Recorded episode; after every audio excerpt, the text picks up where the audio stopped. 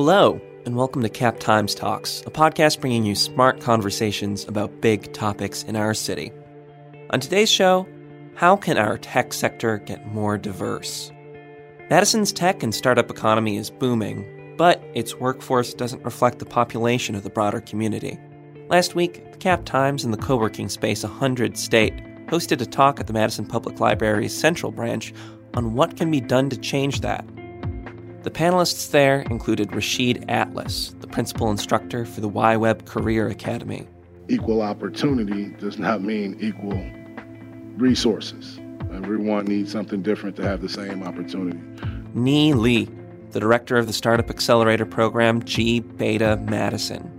If your community doesn't have enough diversity and you've been talking about diversity, it's time to reevaluate whether or not you're actually doing something effective about it or if you're just doing stuff that makes you feel like you feel good about it. Christina Outlay, information technology professor at UW Whitewater and the founder of Color Coded. You do have to do the work. There's no getting around it. And at this point, I think there are enough initiatives in Madison to bring people to the field, but now companies have to step up. And Dante Viscara, CEO of Futura. There's a long way to go in, ter- in terms of, of, what the city has to do to, to welcome the talent that we need to make things work. The event was moderated by Amber Walker, the education reporter for the Cap Times. One quick warning before we begin the audio quality of this recording is a little rough, and we had to edit out some parts of the talk because of that. All right, I'll let Amber take it from here. We're going to start um, with the first question um, with the panel asking them how they got their start in tech. My start in tech was pretty much by luck. I was a sign and display artist, so um, for the older folks, I would go around downtown and paint people's names on their windows, on their doors. Uh, that was my skill set. I had an opportunity with a professor who was starting a design firm, offer me a job told me I was the only one he knew qualified to do the work. Uh, so I dropped out of school and took an opportunity with my professor, um, which ended up turning into me becoming a web designer and web developer. Uh, shortly after that opportunity, we found a client that had $150,000 and needed a website. Um, he asked if I was willing to learn how to do it. From then on, I had been doing websites or some form of interactive design and development. Um, I graduated from Georgia Tech in 2011. So I, I Georgia Tech is uh, Georgia's biggest um, engineering institute, and uh, I graduated material science and biomedical engineering. But really, the start was in high school. Um, I I grew up in, in a low income house. My parents are, you know, we're all immigrants, and my parents are laborers. So my mom and dad both do factory jobs. And you know, everybody that I knew that was Vietnamese um, was either a, an accountant, no shocker, um, or like a doctor or a pharmacist, etc. Like I never thought engineering was a, a thing that I could do uh, until I joined um, Science Olympiad in high school. So you know, some kids did sports, some kids did debate. I did Science Olympiad. That was my thing. I was a big nerd in high school, and um, and so then I went to our, our, school. You know, we were the underdogs, and we um, it was like a, a, Hollywood movie made made for video kind of thing. Uh, we went to we made it to nationals. We went to Urbana Champaign, and I saw a bunch of people that looked just like me doing engineering. Um, so you know, I figured, oh, maybe that's something for me. Um, and when it came down to applying for college, uh, a lot of my friends who were in Science Olympiad were applying to, to Georgia Tech. So I figured, why not? Because you know, as a 17-year-old kid, I do everything that my friends do. Um, so then I applied to Georgia Tech. Um, I still intended on being a, like a pediatrician, I think, at the, at the time. And at some point, you know, I started doing research and I figured out, wow, I really like research. I really like doing that. And um, and then that's how I ended up uh, in in more of like the engineering space. But how I ended up in more of the business space was um, I came here for my graduate degree, and my advisor is the, uh, this Bill Murphy. He's the director of the Stem Cell Center here, and he does a lot of research that's very different than what most professors do. So we focus a lot on not just pushing the boundaries of fundamental knowledge, but we also focus on how do we translate that technology from the lab into the marketplace and into the clinic so that people can actually use it within our lifetime.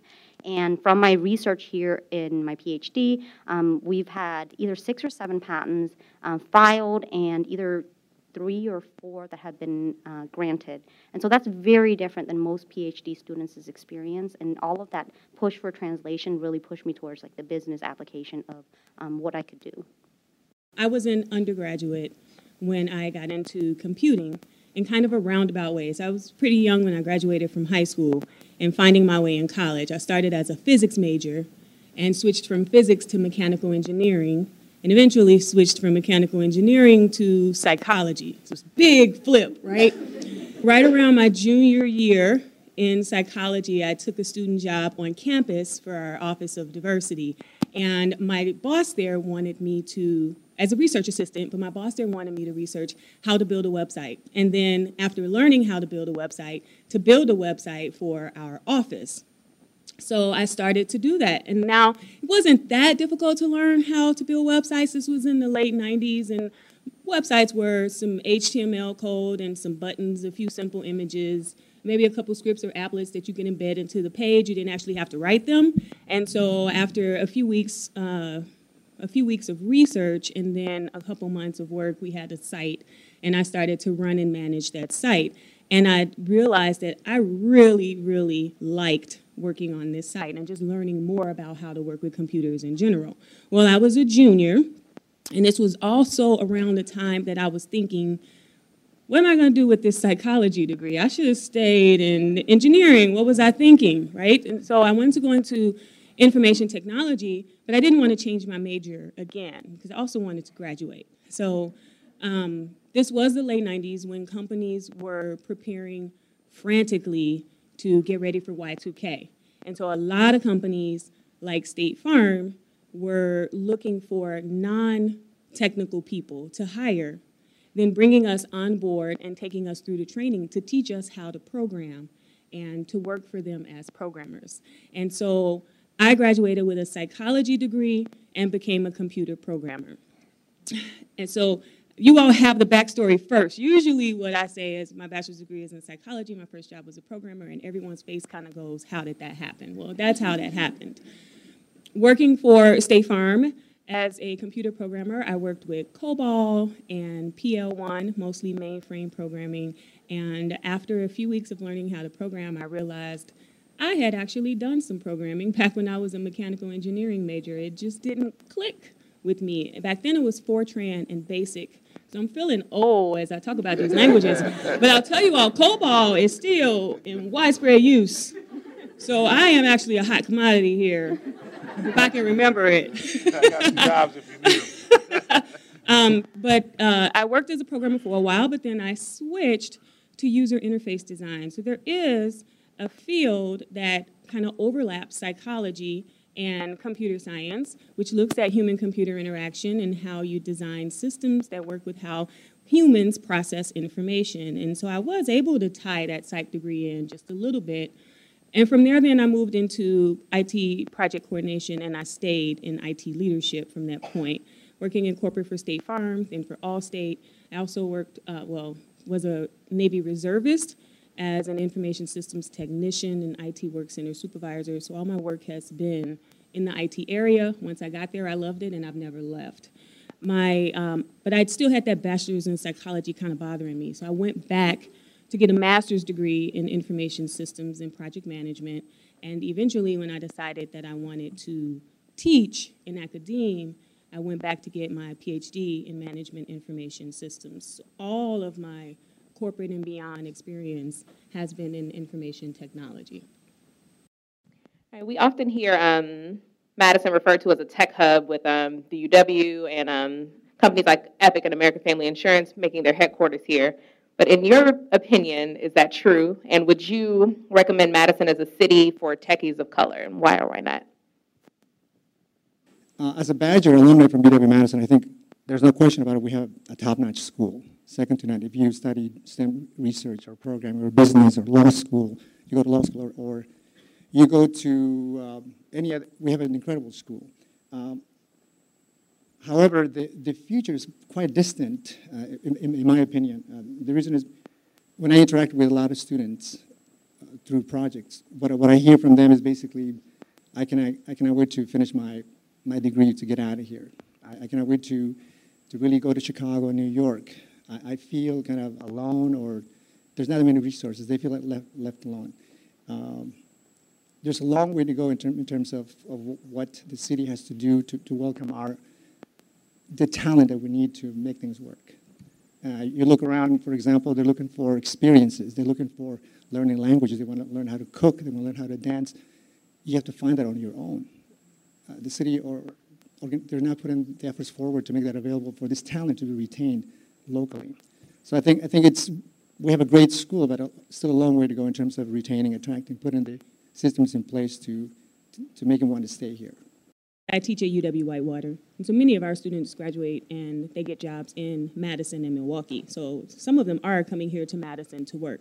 To answer your question, though, so my answer to the question is different for the different parts of the question. Is Madison a booming tech hub? Absolutely. With a caveat, Madison is really being referred to as a booming hub for tech startups. we have a lot of startups here. And I saw somebody ask that question about whether we really are a tech hub. And so I did some research. And we actually have well over 150 companies and that's only a partial search, and that's looking at companies that are 10 or more employees. The vast majority of them are companies that are between 10 and 49 employees. So that's pretty close to startups or smaller companies. But in addition to Epic and American Family, we also have um, we have a Google office here. Then we have companies some of you know of: Ten Forward, BendyWorks, Zendesk, Purblue, Eat Street, ShopBop has an office here. Nordic, Bluetree. I could keep going. There are a lot of tech companies here in Madison. There are a lot of tech jobs here in Madison.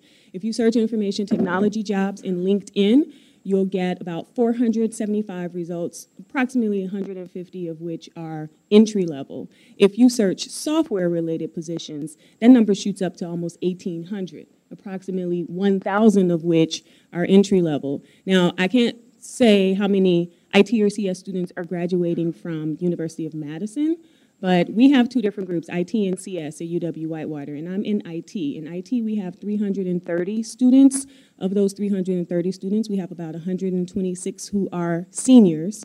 So let's say half of them come to Madison. We've got about 63 seniors who want to come to Madison. There are 1,000 jobs waiting for them to apply for those jobs. So there are absolutely tech jobs here. There are tech companies here. There are companies that are not tech by industry, but hire tech workers. So absolutely, Madison is a great place to come to to get a tech job. Median salaries for our graduating students are forty-six to fifty-six thousand dollars. That's a lot of money for a twenty-two-year-old. I have students who have made upwards of sixty plus for their first jobs, and they've got internship experience and other things that can account for that. But it is a good place to come to. That's part one of the question, though. Part two was techies of color, and that's where my answer changes. And that has um, that's partially to do with the tech industry in general, but also to do with Madison as a place to live as a person of color. It's not the friendliest environment to live in. It's a difficult place to build a network if you're going to surround yourself with people of similar culture and race. And so that is where I've actually had students of color come here to take tech jobs, and they've struggled. And it's been less about struggling with the job and more about struggling with the environment that they were within in Madison, and then perhaps even in, in that workplace related to their race or their culture. Um, not as much from my students based on gender, but there are gender issues to consider as well. Madison, a tech hub? Yes. Great place to get a tech job? Yes. For techies of color? Maybe. Leaning toward no, not yet. That's what my answer would be. Um, my answer is a little bit different. So yes, Madison is a tech hub in general. Um, is it a, a, tech hub for techies of color? No. Would I recommend it? I would say yes. So there's a well, yes with a like an asterisk at the end of it. Um, so you know, there's let's be real. There's not that many techies of color here, and I'm looking in the crowd, and I I've either seen most of the techies of color or most of the people of color here, or if I haven't seen you, um, guarantee I'll probably see you like within the next several months. If there aren't that many techies of color here, why would my answer be yes? Come here. Um, come here because the one. I I want to say that as a techie of color here, I'm one of the rare few, so I'm like a unicorn. And unicorns are cool, y'all. Um, and the other thing is, like, as a techie of color here, I'm kind of a big fish in a little bowl almost, right? Um, think about it. Me, Amber, Greg, you see us everywhere in Madison. When you need someone who is a black, male startup person, first thing that comes to mind is Greg. When I first started, man, y'all, it was tough. I would go to events where I'm obviously the host. I'm like, I go up there and say, Hi, my name is Nee. I am the director of gBETA. Thank you for coming to this gBETA hosted event. And people will come up to me and just say some crazy stuff, man. Um, and it's discouraging. It's very easy to get very discouraged uh, when stuff like that happens to you. My thing is, for those of you who are techies of color who have just come to Madison, those of you who know techies of color who um, might be interested in Madison, those who, who know techies of color who are getting discouraged in Madison, um, my thing is just remember people don't have bad intentions here in Madison. I think it's that we have good intentions, but the execution is poor. Um, Amber asked me, you know, about being on this panel and how I felt when I was be, being asked. And part of my hesitation to be on panels like this is we have a lot of very well intentioned people in Madison here. And we talk about diversity a lot. And then we're like, yeah, I talked about diversity. I'm down with the sisters. And then we go home and then we do the same things over and over again. Um, so for those of you who aren't people of color, just keep that in mind. Participating in the conversation does not lead to change unless you actually have something actionable with it.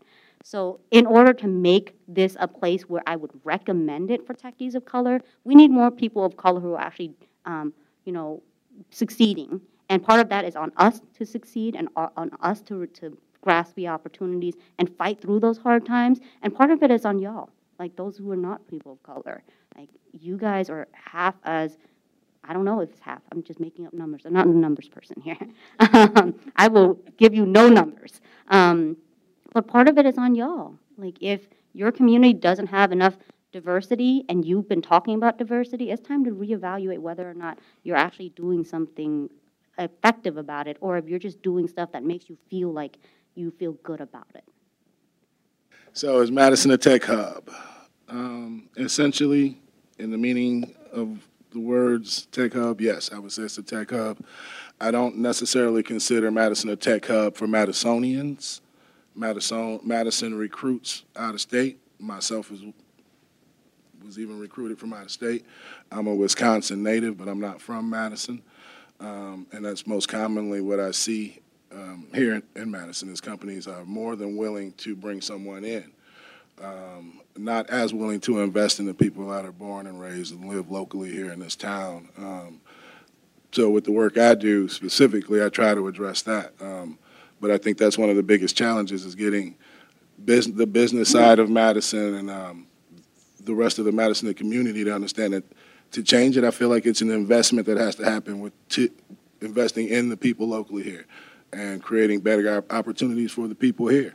Otherwise, people will continue to leave. Um, there's no reason to stay um, if you are not planning a future for your family and you don't see a fruitful future for your family in, in that plan. It, it, it's not a, it's not a smart, intelligent solution for for a lot of people that grow up here.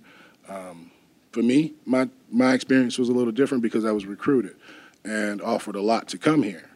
Um, but even then, I was recruited to come work in Madison by Zebradog in 2005. I didn't actually move to Madison in 2012, didn't buy a home here until 2015. I drove from Indiana to Madison. But seriously, I did not want to live here. It was, um, so it was at the time the number five place in the country to live if you were a designer all right? Um, but I didn't see it for myself. Um, the money made me want to come. I moved here because uh, I started a family, got married, and had a child. So I decided to, to plant my seeds here on my feet and grow something here. But at that exact same time, I quit my job with the firm I was with, Zebradog, and went on my own. Um, basically because I wanted to try to do something here to change the face of what it looked like if I was going to have kids grow up in this town. Um, so I took a huge pay cut and started doing work to try to create better opportunities for the folks that live here um, because I want my kids to stay here when they grow up. Um, what I see, even with my stepsons, immediately, I'd rather go to college somewhere else. I don't, in my opinion, UW has the best research program on the planet. They don't want to go here, all right, because they grew up here, they know what it's like. Um, I don't want my younger sons to experience the same thing, so now my work is dedicated to making sure we can change the face of that. But my biggest struggle is getting, like I said, um, employment partners to want to invest in the people that are already here. Okay, um, we have a lot of great tech opportunities and a lot of young startups that are doing big, big things. But I think most of them see right away that the real opportunity is going to come for them if they leave. That has to change. Um, otherwise, we'll just be the incubator portion of all of this, um, and we'll never be the true hub of where sustainable opportunity is. So. Well, we already started talking about this a little bit, but I want to um, probe you a little bit more. Um, what advice do you have for local companies who want to create um, a workplace culture that's inclusive for underrepresented POCs in tech? My best advice would be to listen um, and be patient, um, to li- mainly listen to the employees and understand that providing an opportunity doesn't mean that you just give a blanket situation to everybody. Opportunity looks different for every person, um, and the needs and an opportunity are different for every person. So, depending on um, the background of a person, where they've been to school, where they've been trained, or what training exists at all, opportunity looks different for each one of us. An opportunity for me would be different for each one of us on this panel, depending on what that opportunity and what our needs would be. Um, so, just understanding that there is no blanket solution, and understanding that um, equal resources doesn't mean equal opportunity. All right. If I give every person in this room a pair of glasses, it is not going to solve everybody's problem. But you all got the same thing. Everybody needs something different. Um, I think that's the biggest challenge for employers to understand that they are oftentimes, when trying to address the problem here, specifically in Madison, that they're dealing with a demographic that they have not tried to serve before. Um, with that being the case, they have a lot of room to grow and a lot of understanding needs to happen for them to be able to serve that demographic properly and onboard these uh, types of employees and give them the things and the resources and the needs to do their jobs well, um, as they would as somebody they recruited and gave $20,000 in moving expenses and set them up in town and all that kind of stuff. Um, because that's what normally happens, but if you're locally, none of those things happen for you. But those needs and barriers and are still still exist in most cases, and often more times more so for the people locally than the people who, who are in a position to be able to move. So I'm now in a unique position where I'm a point in my life where I'm middle management. I've got managers above me. I've got people below me. I um, I'm I'm going out and doing hiring. And one thing is, now that I'm doing hiring, I am not a big fan of hiring interns and you know part-time employees from UW Madison. And the reason why I say that is I want to, when I was hired on as a full time employee at gener8tor, I was the first employee of color.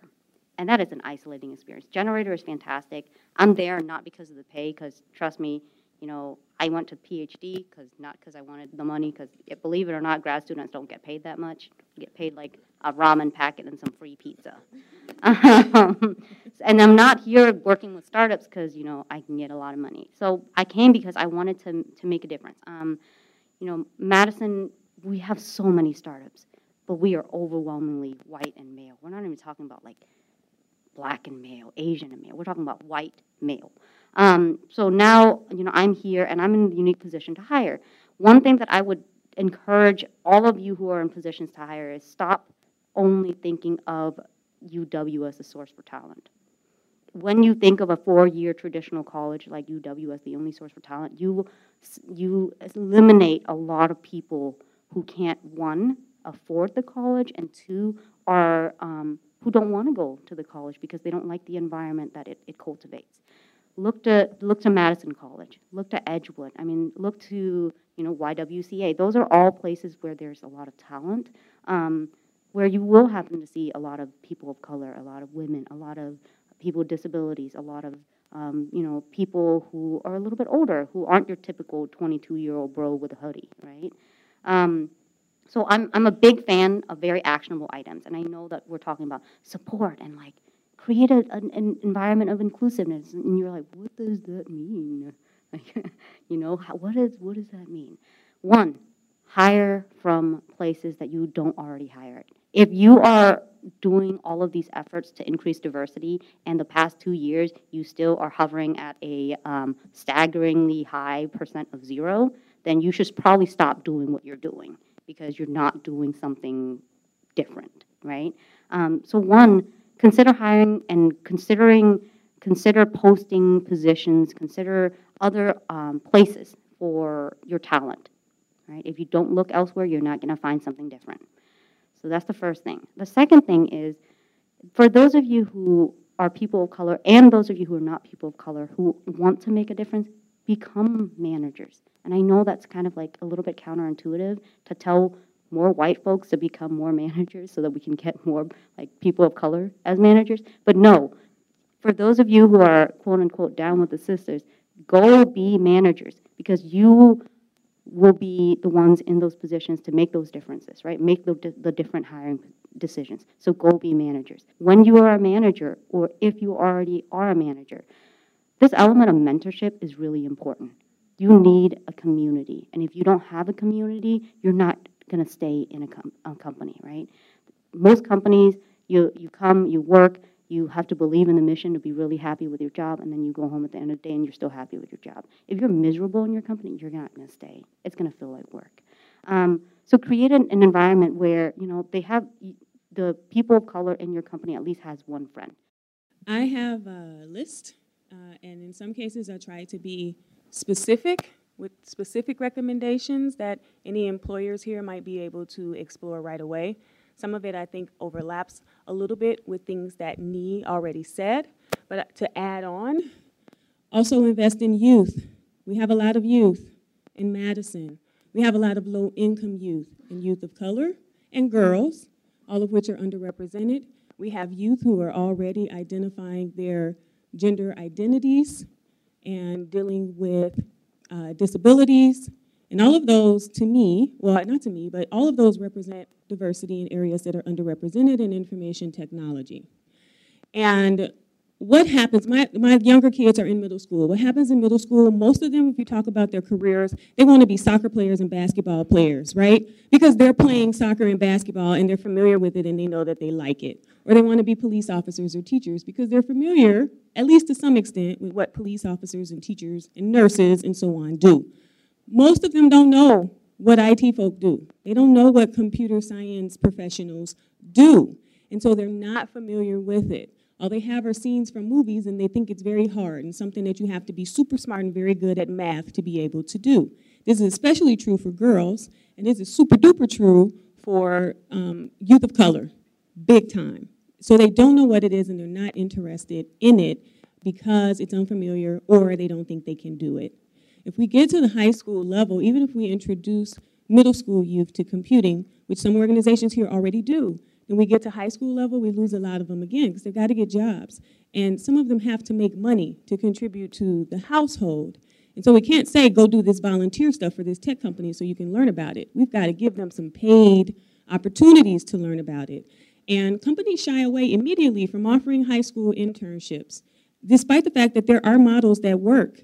There is one organization called Urban Alliance. Urban Alliance has offices in DC, Virginia, Chicago, and Baltimore, I think. And that's exactly what they do is they pair urban youth with companies to work in paid internships that will give them the experience to ideally graduate and go work for some of those companies, which some of them do. And if not for those companies, know what they what IT people do and potential, potentially pursue a career. That is something that I'd like to see established here in Madison. And I've spent the last semester trying to kind of get the ball rolling on, and I'll tell you, companies back up quick when you say, I've got a high school student who knows how to do that. And say, well, we're thinking college. Now, I teach college, so I can tell you, I've got some high school seniors who can do just as well as my freshmen and sophomores and some juniors right? So there's, in general, a maturity level that you think about with high school, but there are some students who can do it. And if we don't introduce them to it in high school, they're not coming in college. when the Urban League, I think it's the Urban League, or Madison College, Madison College has their diversity youth job fairs for African American students and then for Asian students and Hispanic students. African American student job fair, the smallest number of them went to the IT speakers to learn more about it. When we have a Women in Business Day in, at University of Wisconsin Whitewater, the tiniest group is the group that goes to hear about our IT majors and IT jobs because they don't know what it is, they've already checked out. So we have to start offering those opportunities to youth. And then we also have to reach out to find other underrepresented groups in ways that you're not normally going to find them. So, what are the specifics? We have groups such as, um, if we talk about women first, Madison Women in Tech, Code Sonella, you can network directly with those groups. And I don't mean just send your job postings to them, but get in front of them and talk to them and build a network. Start inviting them into your companies and offering them positions. ITA, the University of Wisconsin Madison, they're looking for companies. They have some companies to partner and offer internships. They're always looking for more. Partner with them. And they focus on um, a lot on students of color and getting them into college and into those fields. MADEM works with third through 12th grade. They're teaching them technology and programming. Um, Winnie Karana is not here to, I don't think, to talk about MADEM. I don't know that they actively try to place any of their youth in jobs, but still, they're working with youth, some of whom are teenagers through senior year. Shadow Job shadowing opportunities, mentoring opportunities. Partner with them, reach out to them, and be genuine. And YWeb, well, Rashid's been checking us this whole session, right, telling us what we need to do, catch him before he goes, and figure out how you can connect with them and hire students, not just for internships from their programs, but for long-term jobs. Because I looked at YWeb success, and after the internship, about 60% I think are still working in IT, but there's 40% who aren't. So what happened to them? I would say something happened between internship and getting a permanent position. We didn't, re- I say we, I didn't hire any of them, but the companies didn't retain them. So there are also other organizations you can recruit. Now, this goes to bringing people from outside. You can recruit with HBCUs. When I worked for State Farm, they directly recruited at HBCUs. It was an entirely separate recruitment program from the standard recruitment program. Student organizations of color, student organizations for gender or for gender gender identity special groups, um, international students, etc. There are groups like Black Data Processing Associate, Associates. Their nearest chapter is in Chicago. There's one in Minneapolis. There are orgs like Lesbians Who Tech. LISTA is Latinos in Information Science and Technology Association, all of which have job boards in a way that you can reach out to their members and bring them in. If you want people of color in your company, you've got to go get them. You have to go get them. Every panel I sit on, I say you have to go get them. You cannot say, well, we put our postings out and nobody came. You can't say, well, they know that we're here, they don't apply. And even though the numbers are lower, you cannot say that they don't exist because they do. But you have to go get them and be very deliberate about finding and inviting and hiring diverse candidates. You have to do the work. Now, once you get them, what else can you do? Make sure that your job and your workplace language are sensitive to the fact that you have different genders and cultures in the workplace. Everybody talks about bro language and stuff like that in the workplace in IT, or IT companies that until they hired a woman didn't realize that they didn't have a women's restroom or a place for a woman to nurse or something like that. So you have to make sure, especially here where we're a startup hub, in small offices, that you have those types of things available. Make sure that your imagery on your advertisements and on your job postings represents the diverse candidate pool that you want to attract. But don't think that's enough. Because I run our summer camp that has largely been mostly white girls. It used to be all white girls, and I put some black girls and other girls on our imagery, and it still didn't work. You know what we had to do to get them to come to our camp? We had to go get them. So we had to go to the Boys and Girls Club and hold a workshop there, or go to a school and invite them and stuff like that. We still had to go get them, even though we made our imagery um, diverse. On the flip side, if our imagery had all girls, boys thought that they couldn't come. Or if it was, there was just a gaming and coding day that had all boys on the flyers, and so people thought girls couldn't come. So imagery does matter, but it's not enough. You still have to do more. Um, dress codes and other business policies. Make sure they don't alienate any of those diverse candidates that you're looking to attract. There's some dress code policies that adversely affect people of color. If you tell people how to wear their hair or how to wear their clothing, or women how they should be dressing in the workplace, or uh, people who choose to wear cultural garb, you're alienating them. If you hire them, they probably not going to stay. They feel uncomfortable. And if that makes you uncomfortable as a majority, get comfortable being uncomfortable, and you can relate a little bit more with all of those different candidates in your office who are uncomfortable all the time because they feel like they don't fit. And when you do get at least one person of color, or one woman, or one LGBTQ, or vision impaired, or whatever employee in your office, your job's not done with one. Okay, so you didn't get your diversity hire and now you're done, so you can report your numbers. You have to get more than one because then that one becomes the unicorn. I'm with you on the unicorn, but I got a tattoo of a unicorn for that exact exact reason. It's it's not fun. It's not fun always being the only one. It's not. Even once you get used to it, there are still days when you just don't feel like being that only one. It's isolating. Even when you attempt to be welcoming and inviting, it is uncomfortable. So make your office diverse, have more than one, be welcoming, and really, really look for um, look for instances where you might be demonstrating implicit bias or unconscious bias or otherwise feeling uncomfortable with the people that were different from you you do have to do the work. There's no getting around it. And at this point, I think there are enough initiatives in Madison to bring people to the field, but now companies have to step up. You have to hire them, and you have to make efforts to retain them. Um, I have a question from the audience. Um, what pipeline development programs currently exist in Madison, and what is the tech community doing to support them? And I specifically like to call on um, Rashid to answer why why was this managed to be that so currently successful. exists um, that's my biggest challenge is trying to create that. I've have quite a few um, employment partners, but nothing that I consider a true pipeline. I'm currently working with um, the city of Madison and a couple other organizations in town that actually get certified to be an official apprenticeship training facility for these places um, and create some kind of pipeline that basically takes people from Madison and trains them specifically to be employed in companies in Madison that plan to stay, both the, the employee and the employer. Um, oftentimes, with this being a startup kind of hub for tech, um, I see a lot of people create great initiatives on their career with places that end up leaving or shutting down and closing. Um, and killing employee dreams at the same time because that opportunity doesn't pop up that often in this town.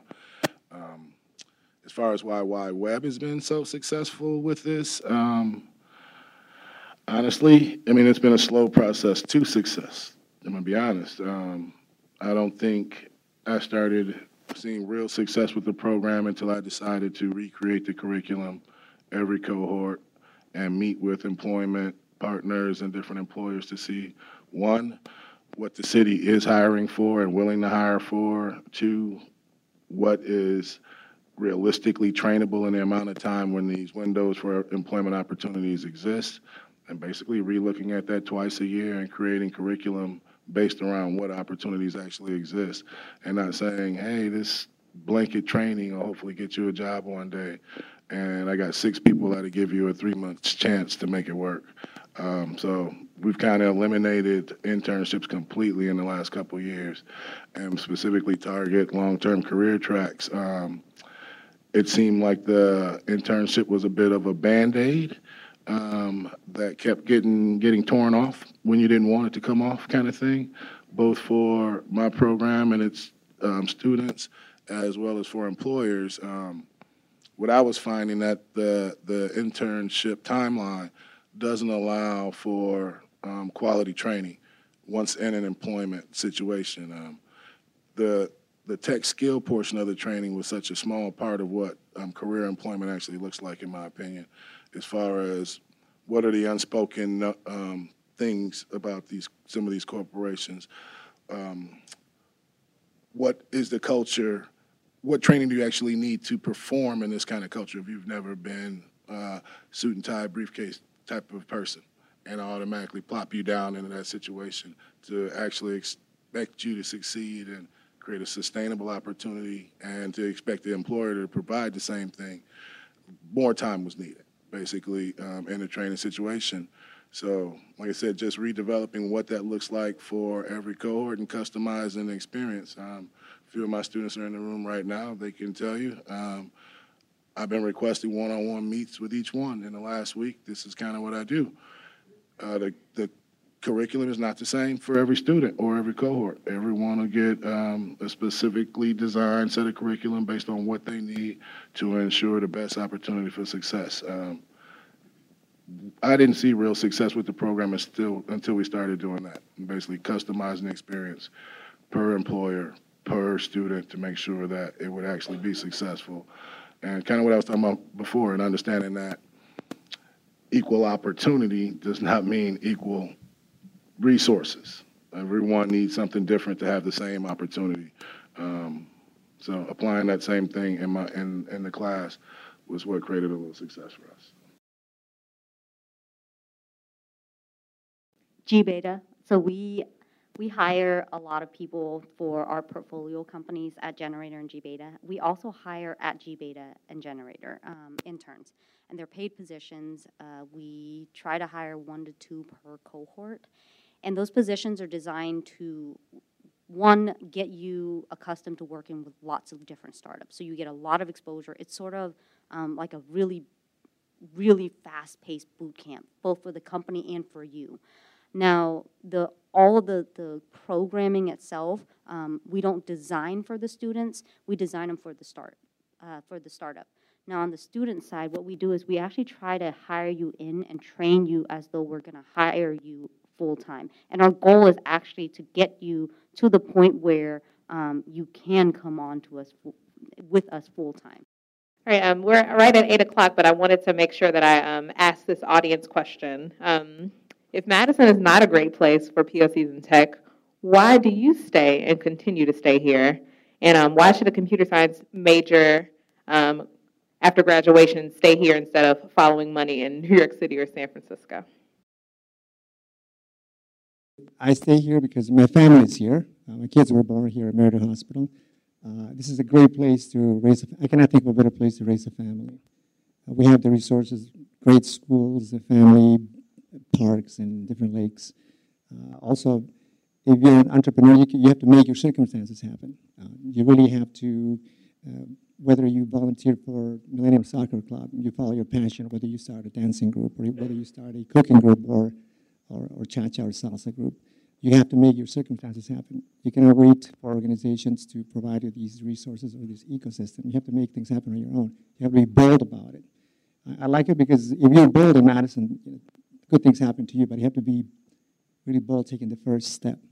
Uh, great place to raise a family, as I said, uh, and uh, we still have a long way to go in terms of uh, hiring um, minorities for, for tech jobs.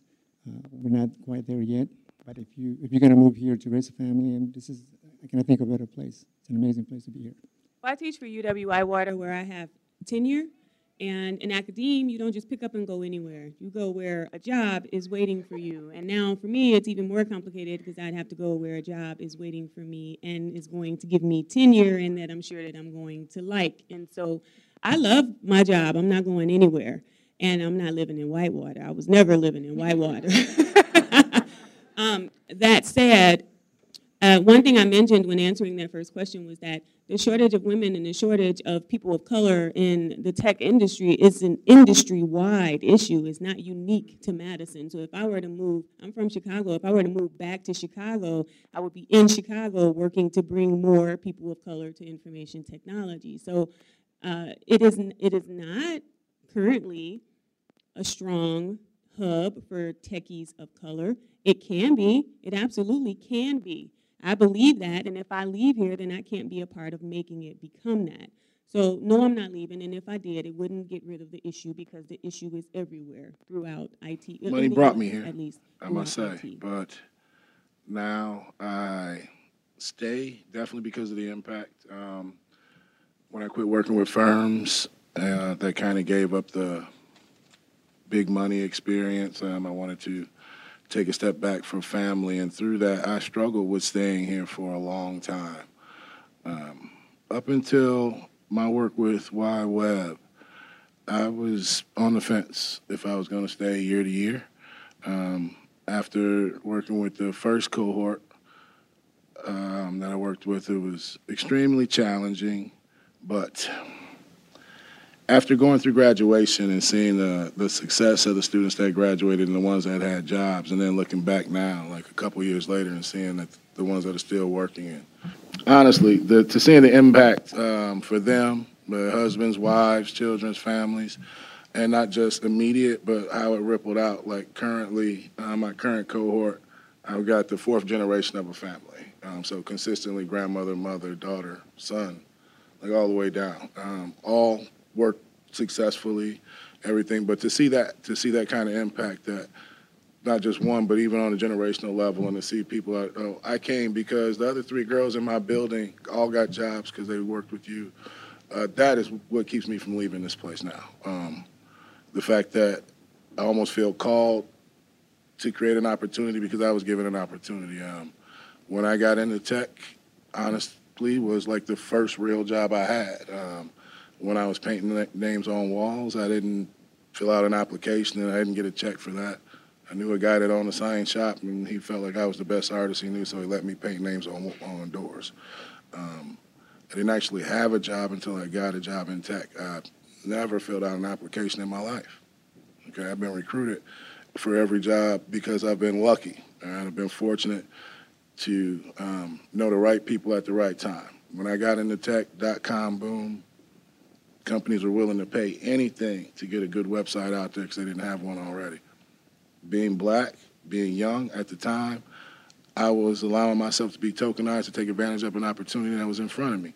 Um, I made that work for me. Now I would hate to see people compromise themselves for the same situation today because they're not the only one out there. Like when I did it, I felt like I was the only one out there. There wasn't another black guy in the country I felt like that was doing it to the level I was. So I took advantage of that. Now I want people to be able to get opportunities on their merit. Um, and I don't think it really happens without help in a lot of cases. I'm in a position to help, um, and I don't think I would have gotten where I did without help. So I want to give back. Tech has been good to me. I'd like to see it be good to other people that come from similar experiences and backgrounds. Because, um, like I said, I don't feel like I would have gotten the opportunity if it wasn't for people giving me a chance. Um, so I'd like to see people get the same chance. That keeps me here. Um, can we have a round of applause for our panel?